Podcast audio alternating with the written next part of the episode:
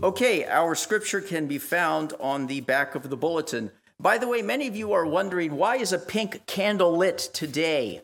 Uh, this is what is known in the church calendar as Gaudete Sunday. Gaudete uh, is Latin for joy. Uh, Advent, every, every uh, week in Advent, there is a different theme. And uh, the first week of Advent is hope, the second is peace, and the third is joy. And the uh, liturgical color for joy is pink or rose.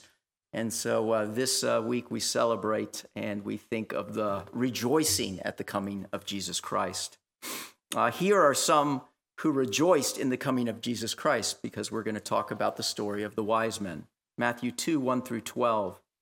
Now, after Jesus was born in Bethlehem of Judea in the days of Herod the king, behold, wise men from the east came to Jerusalem, saying, Where is he who has been born king of the Jews? For we saw his star when it rose and have come to worship him. When Herod the king heard this, he was troubled, and all Jerusalem with him. And assembling all the chief priests and scribes of the people, he inquired of them where the Christ was to be born. They told him in Bethlehem of Judea, for so it is written by the prophet. And you, O Bethlehem, in the land of Judah, are by no means least among the rulers of Judah, for from you shall come a ruler who will shepherd my people Israel. Then Herod summoned the wise men secretly and ascertained from them what time the star had appeared. And he sent them to Bethlehem, saying, Go and search diligently for the child, and when you have found him, bring me word that I too may come and worship him. After listening to the king, they went on their way, and behold, the star that they had seen when it rose went before them until it came to rest over the place where the child was. When they saw the star, they rejoiced exceedingly with great joy. And going into the house, they saw the child with Mary his mother, and they fell down and worshipped him. Then, opening their treasures, they offered him gifts gold and frankincense and myrrh. And being warned in a dream not to return to Herod, they departed to their own country by another way. The word of the Lord. Where there are many joys of Christmas, and there are also many controversies. And one of them is that age old question is Die Hard a Christmas movie? And I am ashamed to tell you that even among our congregation, spiritual giants believe it is so. Not going to mention any names, Dodal. when it comes to art, and the proponents uh, believe this. Well, of course, it's a Christmas movie because it starts on Christmas Eve with John McClane landing uh, at JFK with a present in his hand. And uh, his wife's name is Holly, of all things, right? There's lots of Christmas music. In fact, some have compared Die Hard to the Christmas classic It's a Wonderful Life, drawing parallels between John McClane and George Bailey and antagonists Hans Gruber and Mr. Potter. Do you see it? I don't. see, the proponents who say it is no, and I am among them, say that while the story takes place on Christmas, the timing of the movie has nothing uh, to do with the impact of the plot. It could be placed anytime, uh, such as summer. You take out really a Santa hat and some music, and you've got a normal movie. Additionally, it's simply too brutal. There's a lot of action, fight scenes, and gore, which typical Christmas movies just don't have in them. In fact, only 39% of Americans, according to a poll, consider the Bruce Willis action film a Christmas movie. And indeed, it was Bruce Willis on 2018 on the Comedy Channel that stood up and said, I quote, Die Hard is not a Christmas movie. So there you have it. You know, if I was going to pick a Christmas movie of uh, questionable lineage, I would have picked The Hobbit, uh, or There and Back Again, as its title is. And why would I have picked The Hobbit as a possible Christmas movie? And that I would have picked it because The Hobbit is a quest. It's not an adventure story, and there's a difference between the two. And I think it best to explain through hearing the words of Gandalf. Now, Gandalf says, I'm looking for someone to share in an adventure, but he really means quest. And Bilbo says, Oh, this is horrible, you know, nasty, making you late for dinner. I can't think anybody, of anyone who would want to do that. To which Gandalf says, You'll have a tale or two to tell when you come back. And Bilbo asks, You can promise that I'll come back? And Gandalf says, No, and if you do, you will not be the same. See, an adventure is when you go to the beach and you have fun, or you go to Busch Gardens and you come back, and it was great. But a quest is when you go on an adventure and you come back and you are not the same. I bring up the story of the Hobbit because I want to talk about the wise men.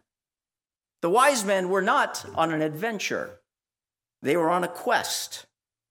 A quest that changed them, that they would never be the same after embarking on it, because they encountered Jesus Christ. See, you cannot encounter Jesus and not be changed, for better or for worse. Because Jesus has come to reveal the hearts of everyone. And this story written in Matthew is designed to show us that. Because Matthew compares and contrasts the hearts of two different groups of people the wise men and Herod, along with all Jerusalem with him.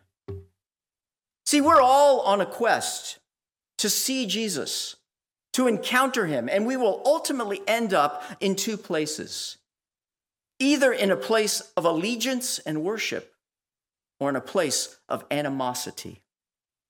Because when you seek Jesus, what you will find is not only him, but yourself. I want to talk about three different groups, two which really are the same and their responses to the person of Jesus. One group, the wise men, which offered their allegiance upon finding him. Herod, who showed uh, animosity on seeking to find him. And finally, the third, the religious leaders of Jerusalem that showed apathy, which really ends up as animosity because there are really only two choices in the end. Because when you seek Jesus, what you, what you will find is not only him, but yourself. So let's look at the wise men first. It says in verse 1 Now, after Jesus was born in Bethlehem of Judea, behold, wise men from the east came to Jerusalem. From the east, when that term is used in the Bible, it usually means uh, Babylonia and Persia, the Persian Empire. This would be modern day Iran and Iraq. Persia was the empire then. They had assimilated uh, Babylonia. And so probably they came from somewhere around Baghdad, uh, which is about 900 miles east of Jerusalem. We know they were called magi, which translated means wise men or counselors. It's where we get the derivative of the word magic. These men were uh, counselors and astrologers from the court of Persia. And they combined astronomical study with astrological speculation. It was their role to discern and interpret to their people what was going on. They would be the intelligentsia of the day, the Harvard and Princeton and Yale professors. They were uh, at the top in terms of wisdom. That's why they're called wise men, because they're highly respected. Now, what is shocking is these are the people that are coming to find Jesus Christ. Because everywhere in the Old Testament, where it mentions the practice of divination, the very thing that these do, guys do, it is condemned. And yet they are the ones who come. In fact, if you wanted to write a story and you wanted to validate it, you wouldn't bring these type of people. They were opponents. And yet, they are the ones who came because this is not a story, it is history. And what is this showing? It's showing what was read in our praying the scriptures in Isaiah 60 that this king is for all people, that he is the king who has come to govern and save the world. It's the wisest and the rest of the world in this story that acknowledges Jesus as the king and ironically, Jerusalem and Herod who do not. And so they come on this perilous journey. They saw this star that rose, and they embark on this dangerous, perilous journey, which probably would have taken about five months through some very treacherous territory. Why is it that they decided to come? Well, I think it's because of hope and faith that this was no ordinary king. See, they seem to have some background, and we need to understand a little bit about who these men were and why they came. You'll remember, the Jews had been exiled to Babylon in the Babylonian captivity. And so they had come to Babylon, and along they had brought the Old Testament and shared about this one, this king called the Messiah. Maybe these wise men were familiar with Numbers 24 17, that a star shall come out of Jacob, and a scepter shall rise out of Israel. Additionally, one of the things you need to know is that in the ancient world, people associated astronomical phenomenon with the birth or death of a king. In fact, in 44 BC, at the funeral of Julius Caesar by happy accident, a comet, it's called Sidus Alenium, actually appeared in the sky. Coincidence? I have no idea. But this was very good for wise men, right? Because they were able to verify. And so there was this belief that there, when uh, a, a king was born, that there would be some sort of astronomical phenomenon. Furthermore, there was a, in the ancient world a belief, not just among the Jews, by the way, that a great king would come out of Judea. If you read the histories of Roman historians like Suetonius and Tacitus, they speak of this.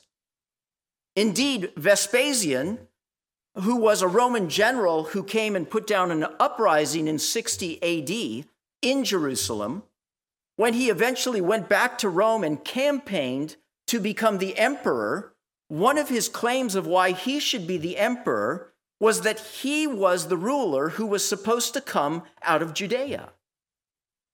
And so there was a belief that a great king would rise from Judea. And so when these wise men saw the star and they put all this together with a good dose, I'm sure, of the Holy Spirit, they decided to come. Now, I want to suggest to you something that's very different than what you normally hear in uh, the various movies, such as The Little Drummer Boy. That there was not actually a star that led them to Jerusalem. You know the song, right? We three kings of Orient are following yonder star. Well, how did they know to go to Jerusalem? Because of the very things that I talked about. Notice that they come to Jerusalem, but the star does not actually lead them to Jesus at that time. They come with the question Where is he who has been born King of the Jews? For we saw his star when it rose, and we have come. And so, for those 900 miles, they were walking toward Jerusalem, not knowing where they were going to find the Savior. They saw the star rise, and they went. See, they came to Jerusalem, they did not know where to go from there. And notice what the king said. By the way, notice what they say Where is he who is born king of the Jews? He would not grow up to be the king of the Jews. He was born from the beginning, king of the Jews. And we saw his star rise. See, they understand that this is a king, the great king, not a normal king. But they don't know where to find him. And so who do they turn to? They turn to Herod. And who does Herod turn to? He turns to the scriptures. And after listening to the wise men, uh, excuse me, uh, the chief priests, Herod tells him it's in Bethlehem. He's in Bethlehem. That's where the Messiah is supposed to be born. And so they take off walking toward Bethlehem. It's only at that time that the actual star that they had seen all the way back there comes in a supernatural way and actually pinpoints them exactly to the place. What is the point I'm trying to make? The point I'm trying to make is that God has manifested himself to everyone in the world in a general way. Do you know that over 85% of the entire world believe in God? That's eight and a half out of 10 people believe that there is God, a God. In fact, Romans 1:19 says, "What can be known about God is plain to all because God has shown it to them." For his invisible attributes, namely his eternal power and divine nature, have been clearly perceived ever since the creation of the world and the things that have been made. It's when we look at the, star, at the stars and the sky and there is something in us that wells up and we have a sense that there is God. Knowledge of God is evident in the world, but it is finite. Hear these words from the Tao Te Ching, uh, which is from Chinese origin, hundreds of hundreds of years before the birth of Christ. This is chapter 25 of the Tao Te Ching. There was something that finished chaos, born before heaven and earth, so silent and still, so pure and deep. It stands alone and immutable, ever present and inexhaustible. It can be called the mother of the whole world. I do not know its name. I call it the Tao. For the lack of better words, I call it the Great. Thus, it is no surprise that many, many translations of the Bible, of the Chinese Bible, begin with John 1 In the beginning was the Tao, and the Tao was with God, and the Tao was God. See, they had a knowledge of God, but it was finite. They didn't know that this Tao, who he actually was, was the person of Jesus Christ. See, we, in order to know God, need special revelation.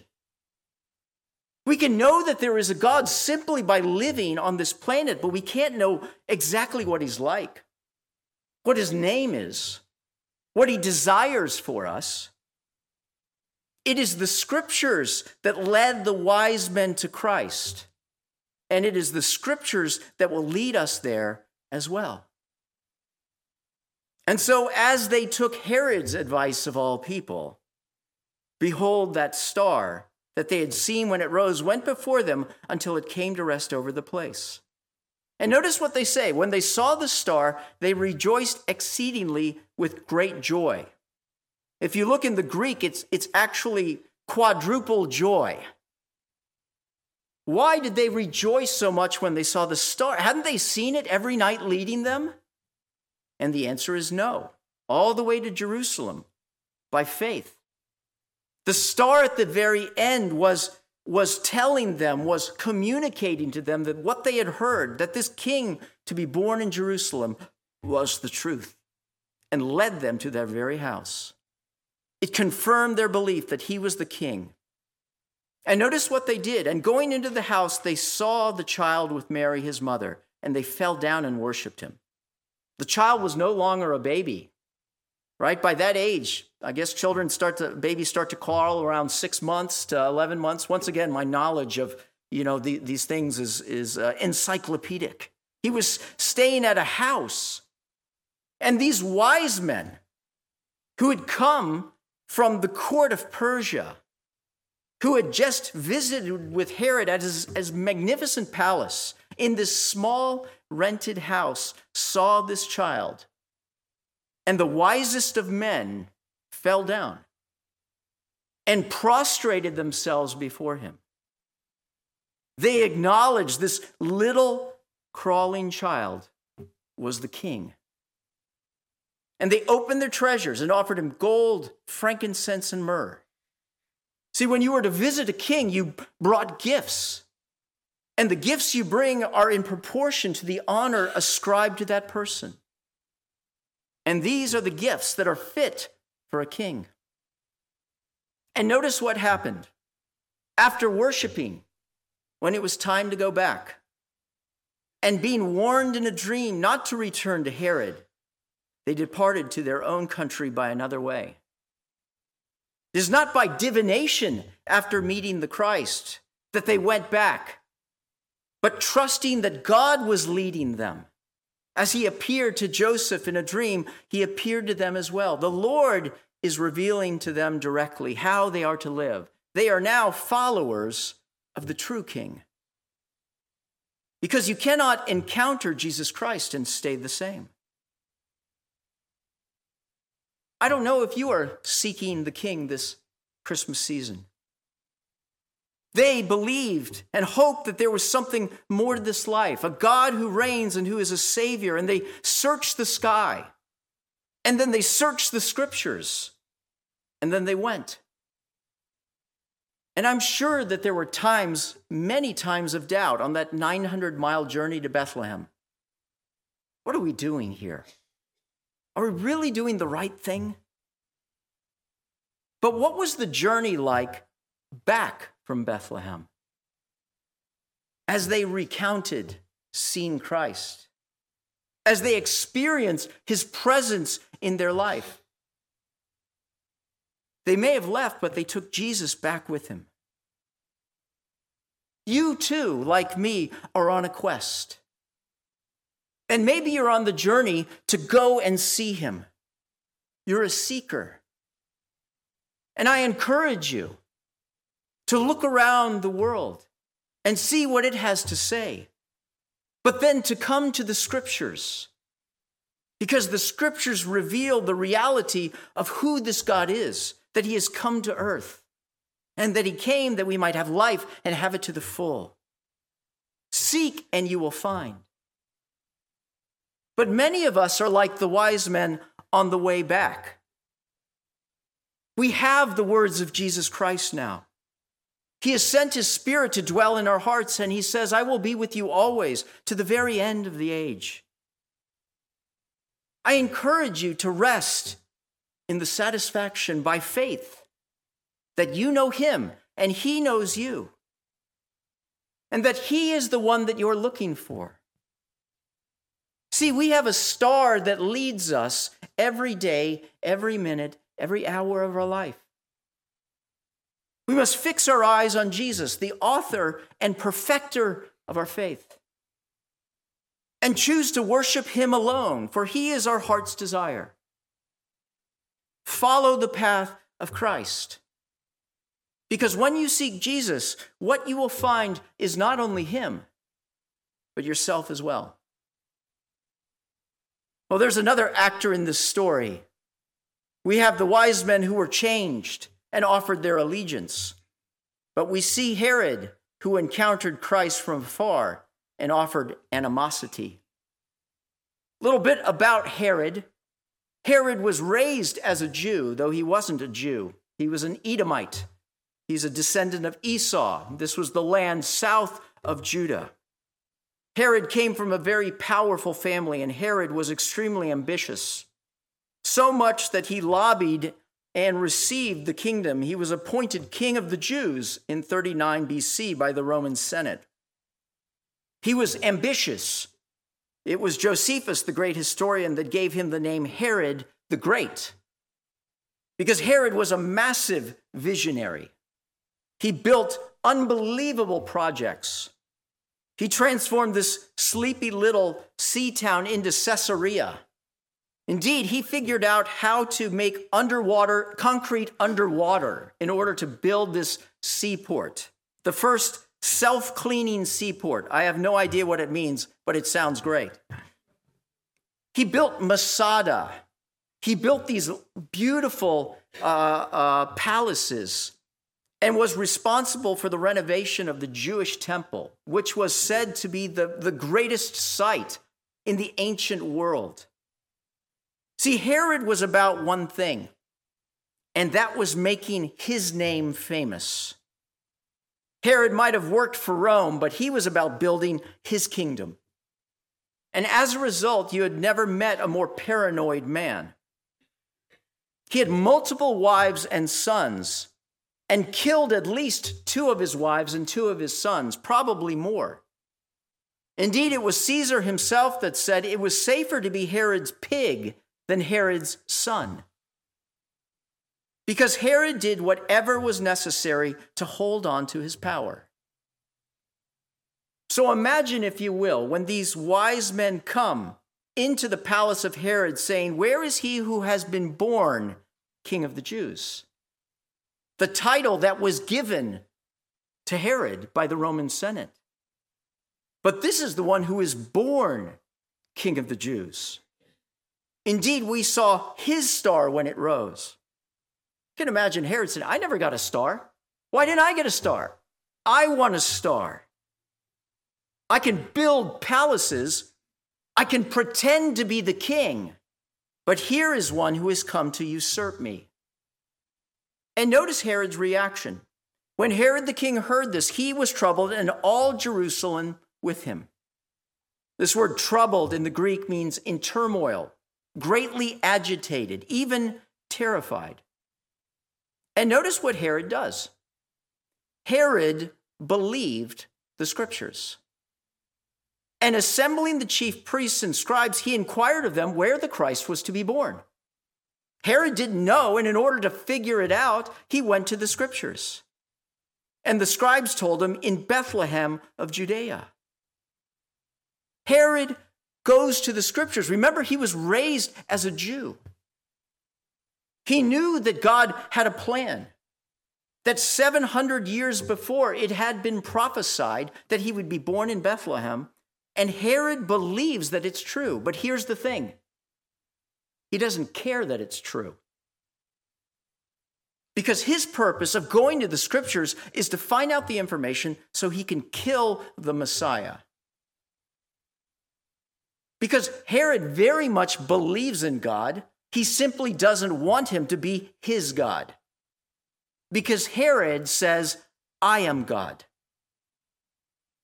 See, there's many in our world that doubt the existence of God and his son, Jesus Christ. And so they say, I don't believe or I doubt which is a very easy way out, right? Because I don't have to reject what I don't believe to be true.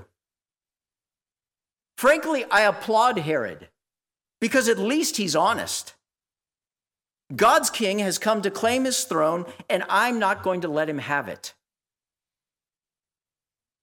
See, the rebellion of Herod is the rebellion of mankind, starting with Adam all the way up till now and it dwells in each one of us. This pull and tug that says, This is my world. We are profoundly self centered, aren't we? We can see it in us as kids. Remember when your parent comes to you and says, Go clean your room? And everything inside of us does not want to do it. Why? Because nobody tells us what to do. And much of our frustrations in life come with the fact that we can't get people to do what we want them to do.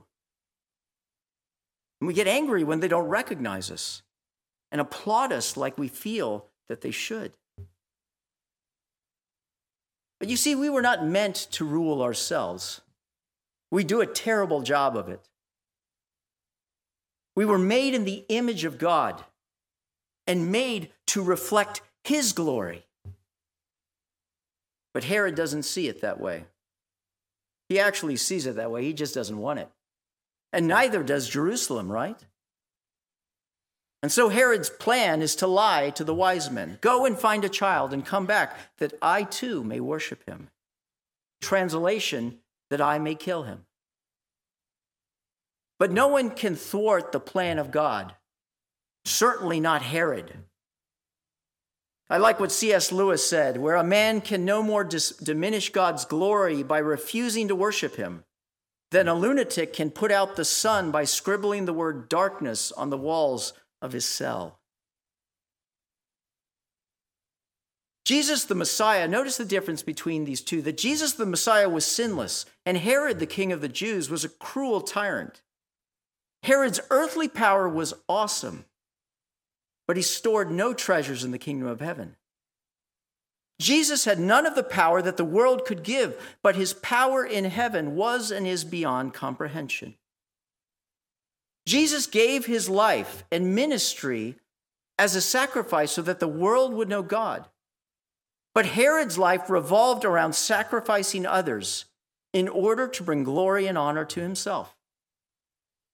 Their two lives were the opposites in every way morally, culturally, spiritually, and worldly status. But notice their differing legacies. All of Herod's glory and strength have been forgotten aside from some historians. Few people remember his accomplishments. What they remember him as is the paranoid tyrant who killed all of the children in a little village to hold on to his power. And Jesus' legacy continues to reverberate and impact millions, maybe billions throughout the world who would die for him. See, we have two paths to choose to worship the true God or to try to stamp him out. The wise men chose wisely, and Herod chose poorly. Many of you have made your choice, and you worship Christ as the Son of God. And you experience the joy of knowing that the right person is on the throne of your heart. And yet, you and I feel the pull of the world and the whisper of the devil. If you don't watch out for you, certainly no one else will. You can be God and take get better care of yourself than anyone else. And it's a lie. Continue to trust Christ, that he is who he says he is. Trust what he said and trust what he did. Place him first and be the image of God, designed to reflect to the world that Jesus Christ is God and Lord. Because as you worship him, like the wise men, you point people to Jesus and you do what you were made for. You find him and yourself at the cross. But for others who are seeking, I challenge you to answer this question Do I worship him or he is my rival? Do I bring my gifts to him of my life or do I refuse to bow the knee? If you choose the path of Herod, your life will end in paranoia, death, and frustration. So choose Christ, because when you seek Jesus, what you will find is not only Him, but yourself. This leads me to my final group the chief priests and the scribes, who responded with apathy. When they hear this story, notice Herod receives these wise men, and he must have had maybe some leading families of Jerusalem there as well, because these people share this story, which I'm sure Herod wouldn't have wanted to get out. But it did. And it says that all of Jerusalem was troubled with him. See, this was not good news to these people, to many of them. And so, what does Herod do? He assembles the chief priests and the scribes because he knows this is the Messiah. He's thinking it's the Messiah. And they ask, Where's he to be born? And they searched the scriptures. They knew the scriptures. They said, In Bethlehem. Now, think about this. How long had the Jews and the leaders of the Jews been waiting for the Messiah? And what do they do? Nothing. Do you know how far Bethlehem is from Jerusalem? Six miles. Six miles. An afternoon's walk to check this out. And yet no one went. Well, maybe Herod forbid it. Do you think that could stop them if they were really seeking the Messiah? See, they studied the scriptures day and night. Indeed, there was a saying more Torah, more life. But Jesus knew the truth. In John 5:39 he says you diligently study the scriptures because you think in them that they have eternal that you have eternal life. These are the scriptures that testify about me, yet you refuse to come to me to have life. They were so close, yet so far because Christianity was to them an academic exercise. They were apathetic. But notice what happens when you have apathy toward Jesus Christ. You become enemies of him as well. Herod comes to them, says, Tell me where this one is to be born. They know that Herod doesn't want to worship him. They know who this man is. So what do they do? They tell him. They wash their hands, right? We don't have anything to do with it. We're just the scribes. We're just the, the people that study and look and solve puzzles. Not one of them, as far as we know, refused to say the truth. And we find academicians, professors, even pastors who are ultimately enemies of Christ. They wanted to be apathetic, but you cannot be apathetic about the person of Jesus Christ. Jesus said, The man who hears these words of mine and puts them into practice is like a man who built his house on the rock. But the man who hears these words of mine, like the first person, and chooses not to put these into practice, will be like the man who built his house on the sand. And the winds came, and the floods rose, and it fell with a great crash. See, if you are a seeker coming to hear about Jesus Christ, if you're here because you want to know more, I applaud you. I remember being that person myself. I did not grow up as a believer.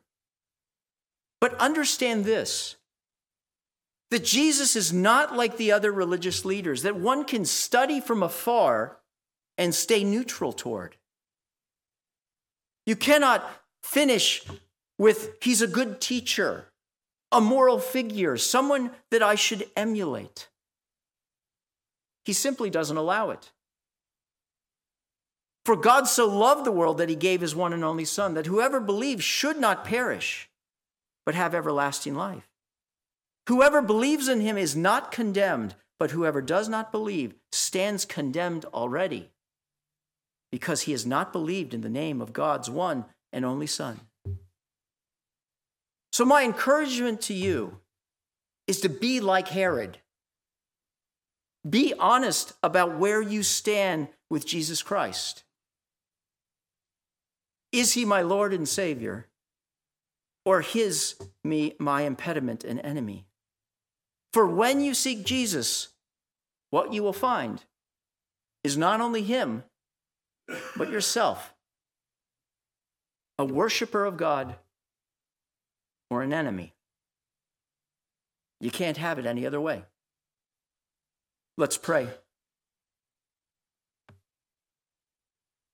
God, thank you that you sent your Son, Jesus Christ, to call peoples from the ends of the earth, which includes people like us. The star of your Son, the bright morning star, Jesus Christ, continues to shine. And you call us to yourself by your gospel to come and to worship you. For you want us to know you, and you want to know us. Let us be like the wise men let us move in worship and let us walk by another way, trusting not in the world, but in your word and in your spirit. We pray all of this in Christ's name. Amen.